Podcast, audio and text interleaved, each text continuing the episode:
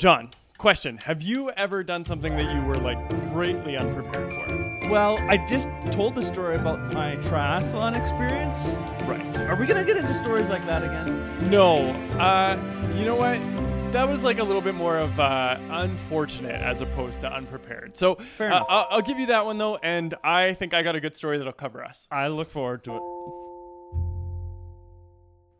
Welcome to the Bible Story Podcast. My name is John Drabert. This is my friend Braden Pahowich. We work at Covenant Bay Bible Camp. It's great to have you here with us today. It is. We uh, are always excited to be able to share the Bible Story podcast with you each and every week, and uh, it's wonderful to have you here, John. Well, I'm glad to be here. Great. um, we're excited to jump into our third week of Advent, which Advent is. Well, Advent is the anticipation of someone or something that's really exciting.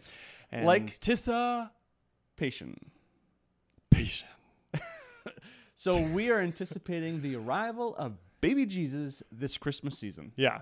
And it, it feels kind of like that. It's it's interesting as you start watching the lights go up and you hear the you know people singing and sometimes it's hymns or carols and it is very much like this um, kind of preparing the way. It's a it's a the more you understand about uh, the life of Jesus too, the more I find that I feel connected with it. which is very much where we're going today in today's topic. of Yes. preparing the way. Yes. Uh, so last week we t- we learned about um, Elizabeth and Zechariah. Kind of a recap of Yeah. of coming up into this today's story, right? yeah. So I think it was actually two weeks ago. Mm, could be. Uh, but we learned about Zechariah and Elizabeth and the angel Gabriel who gave them a message that they would have a son. His name would be John. and they're like old as dirt too. Yes, that's one Did way. I say it any better than last week? Uh, No, I don't think so. That's one way to say it. They're they're elderly. Um, Yes, they are. And Zechariah had like a hard time Hmm. with this, and so he was actually then made mute because of that was God's decision. Yes. uh, you know, we can kind of speculate that maybe it was a trust thing or he was having a hard time falling into God's plan. But um, he has been mute since that day, since Gabriel gave him the message. They got pregnant, and now it's been nine months, and we're kind of at the process where John is born, and Zechariah still not talking. which is so difficult. I Yeah. mean, it was really exciting when we were uh, anticipating the the arrival of our three kids, Hmm. and um, I couldn't imagine if my my wife or if I couldn't speak for that nine months, how difficult of it would be on our our relationship as as a couple. That would Yeah. have been really hard. I mean, I don't have kids, um, Not yet. and I am not anticipating any at the moment. Maybe there will be an angel that comes up in this episode and announces something. Oh, great. Um, but just in general, not being able to talk would be very difficult for Yes. me specifically. for me, maybe more than most people. Hey guys, before we jump into today's story, we'd like you to read it. It is found in Luke. Yep. Luke chapter 1, verses 57 to 80. it would be tricky. Okay, so d- moving on. John is born. Yes, he is. He is born, and John was born to Zechariah and Elizabeth. And what was interesting is that um, is that there are people there gathered, and so it's eight days after he was born. Yeah. There's people gathered, and it's customary at this point to give him a name Yep. and to circumcise the male baby. Yep. um, so that he would, you know, uh, be known as belonging to the Lord, belonging to Israel. So it would have been like we're we're probably reading about some sort of ceremony or celebration. They would have gathered. They would have done these things. Yeah, like a little bit of like, Like, kind of imagine like a baby shower for you know a new mom, yeah, and and that's a little bit maybe like it. You know, there's there's a there's this idea of celebrating. There's this idea of just really joyous time together. Mm-hmm. Probably there's gifts. I mean, I would like some gifts if I was gifts. a new dad or a new mom. Yep. a new dad.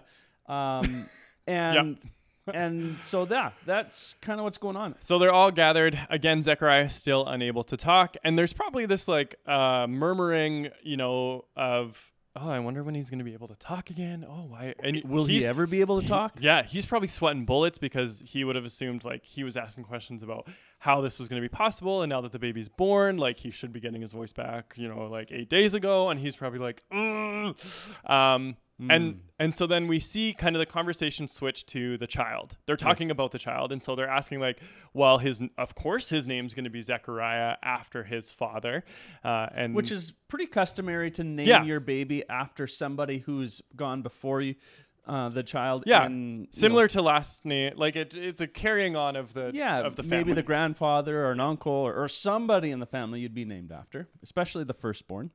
But Zechariah and Elizabeth drop a bomb on him. Well, Elizabeth does, because Zechariah can't talk. Right. right. It would have been really anticlimactic if Zechariah tried to drop the bomb. Nothing. Um, so Elizabeth actually then says, no, his name will be John. And people are, what? uh, they're flabbergasted. Ooh, that's a good word. That is great. Yeah. Uh, and yeah, there there are shocks amongst the crowd, Gasp. and then they're they're trying to like signal to to Zechariah like, What's going on? what, yeah, what's your part in all this? I, I, I feel like a lot of flailing hand gestures or like eye like eyes like you know the eyebrows like mm, Zechariah knows exactly how to deal with this, so he asks for an iPad. no. Oh, He asks for a tablet. yeah, an And iPad. no, in those days, it would have been like probably rock, stone, or wood or something that they then could have written on with like charcoal from a fire or chalk or something, a rock, something. So, uh, not an electronic iPad, although of the same name, a tablet. So he then writes very concretely, very, you know, a, a statement. Um, And it says, his name is John Yes. which is a big moment for Zechariah. He's Mm-hmm. he is I think acknowledging or kind of has come full circle from a questioning, confused, like how is this going to happen to to when the ga- when the angel Gabriel gave him this message. He, the angel Gabriel prophesied this who John would be, um, and so I think as I read it, I see Zechariah stepping into that and saying like, "This is who my son is. Mm. His name is John." Yeah. He's come full circle from Yeah. from that hard to believe what you're saying, Gabriel, to Mm-hmm. I'm fully putting my trust in the message of what you've said from from God, and I'm Mm-hmm. putting my trust in God now. Yeah, And so it's pretty cool. And so with that comes his, His- voice. his speech. yeah, and so all of a sudden, as soon as he writes this and the people read it, his voice returns and he begins to praise God, and it's just this out unbelievable story that takes Yeah, place here. He's he's praising God, and and he he then prophesies further and kind of confirms what the angel Gabriel said, and and and says more about John's life and and Jesus's life, Hmm. um, who is yet to be born, and it's just it's exciting. It's it's it would have been an amazing celebration to be at. It, it would have been. And one of the things he takes note of is that he says that my son John will prepare the way for Jesus. And that's a really interesting thing, and that's something we're going to talk a little bit further Yeah. about now. About as we kind of get into our ap- application here. Yeah, the story kind of ends there. It's it's does. short. it does. So, um, yeah. So so John the Baptist was uh, prophesied or or even set out to prepare the way for Jesus. That's who he was created to be. Yes. And so as as such, he's got this there's this idea that he is preaching Hmm. this um, giving this message of repent from your sins, Hmm. um, turn away from the things that you're doing that are aren't right. So that's how he's the way That of Jesus, ex- right? So ex- he's that's exactly right. And so Okay. he's saying, turn to God. Hmm. And this is in the midst of a highly religious society. Hmm. You know, they are all about following the rules. would that and- be like the Pharisees that we talk about? Pharisees, but the entire culture of the Okay. day would still be in this idea of following the rules and doing what's right in order to have a good relationship with God. there? Okay. And so he is saying, hey, in the midst of what you're trying to do as right, Hmm. repent from your sins and turn to God. And so he's really trying to get their hearts connected with God again. I like that. and so, correct me if I'm wrong, but preparing the way by by even being the a person who brings these ideas kind of first or says some of these things first Yeah. that when Jesus is then saying them in I mean a much more well, he's saying the same things but but more powerfully because he's saying I am the son of God Yeah. and I am I have the authority to bring this message that it's actually the second time It's for a not lot the yeah, it's not the first time they heard it and they're like, "Okay, John, you're a little bit out there." And Right. now they're hearing it again from Jesus and you're like, "Hold on. Hmm. Maybe we need to just pause here and, and give this a little bit further consideration." rings a bell. Yeah. Cool. And, and you made a note that Jesus is the son of God. Yes. Jesus is holy Mhm. because he hasn't sinned. Mm. And so there's this idea of um, preparing our own hearts, or or John helping people prepare their own hearts for Jesus' arrival Hmm. by being or or or repenting from their sins, Hmm. so that they can actually be in His presence well. Ah, I see. Right? So so uh not only conversational preparation but like spiritual preparation Yeah. too. Like actually this is you need to understand who Jesus is in Mm. order to That's to right. to take in his word. Yep. Interesting. Yeah. I like that. Okay, so I have a question. oh, okay. I have a question. for You go for it. Okay. So, talk a little bit about what this idea means. So, we heard it from John's perspective of preparing Right. the way for Jesus. Yep. We are getting prepared. We're anticipating the arrival of Jesus. Adventing. Adventing. I don't think that's a word, but Well, we'll use it. um, so, we're preparing for Jesus to come. right. Talk about what does it look like for us Mhm. to prepare our hearts day to day, the nitty gritty. You Hmm. know, it's not necessarily flashy or glamorous, but maybe just as important. I like that. Okay, so yeah, great point. I think the idea of the day to day is so important because we often think of this idea as like a larger preparation. We're preparing for the return of Jesus or we're, we're preparing for this like eternal life, which I think is is important, but not what we're going to talk about today. The day to day process, I think we can take understanding or lead maybe from John and say he was preparing people's hearts. And so, how do we prepare our own heart? And I think that starts with actually just asking yourself, like, where is my heart today? Uh, is it aligned with God? Is it aligned with something else of this world? Is it cloudy or confused or joyous in the presence of God? Right. you know, if we ask ourselves that question and then being able to say, okay, how do I then adjust from that point? And and kind of continually every single day, day to day refocus and say, okay, I need my heart to be here. I need my heart to be focused on God. I need, you know, um, my heart to be soft and ready and able to hear the wisdom of people around me and all of those things that prepare our way day to day. Hmm. That's that's so good. I I think we are you know as we talk a little bit more about the application for our own hearts for our own mm-hmm. lives. I think maybe we're getting a little bit into the growth tip. We are. So let's let's jump into that. Great.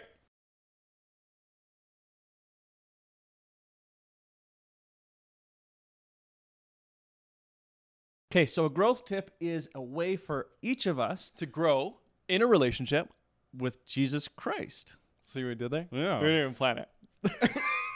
We're pretty good. It was so smooth. Uh, let's not try to be smooth anymore. No, Okay, so it's a way for us to grow in a relationship with Jesus. Uh, what do you got for us today? Because I, I hear you using some of the con- uh, language of preparing. Yes. Um, maybe it gives you the idea of planning. Yeah. Um, so, So- what do you got there? Okay, so again, I think we can take this to like a really large scale level, but I want to just keep it like small. Small. Okay. So here's the thing. If you're preparing, if you wake up and you you ask yourself, okay, well, where's my heart today? And and it's one of many answers, and you're finding it hard to redirect or adjust in the season, the idea is to make a plan and then to lay out the steps. So a plan might be I want to connect with God daily. Okay. That's the plan. That's the plan. So, what would be the first step, or a possible Uh, first stop, yeah. step that that maybe you have used in your own life? Yeah, so things that have worked for me in the past are, you know, setting a reminder on my phone at a, an alarm Right. uh, at a certain time.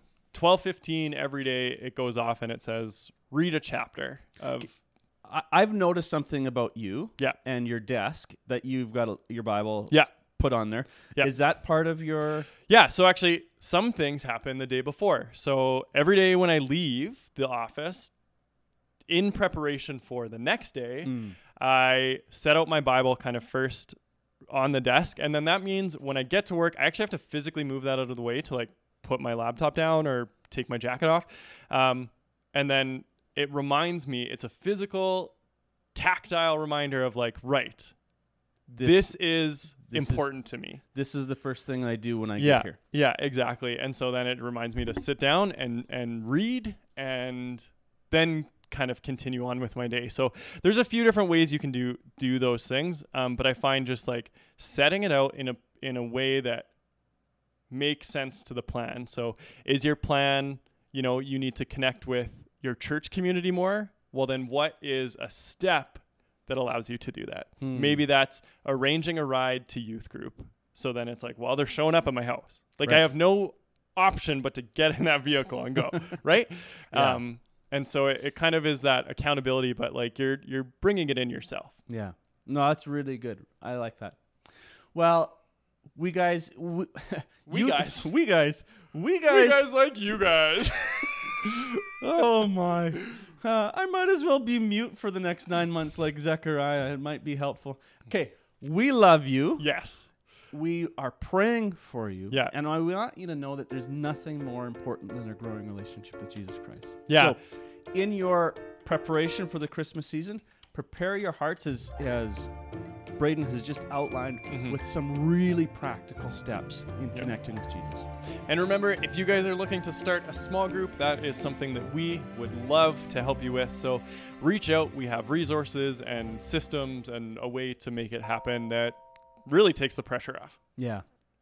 You guys have a great week.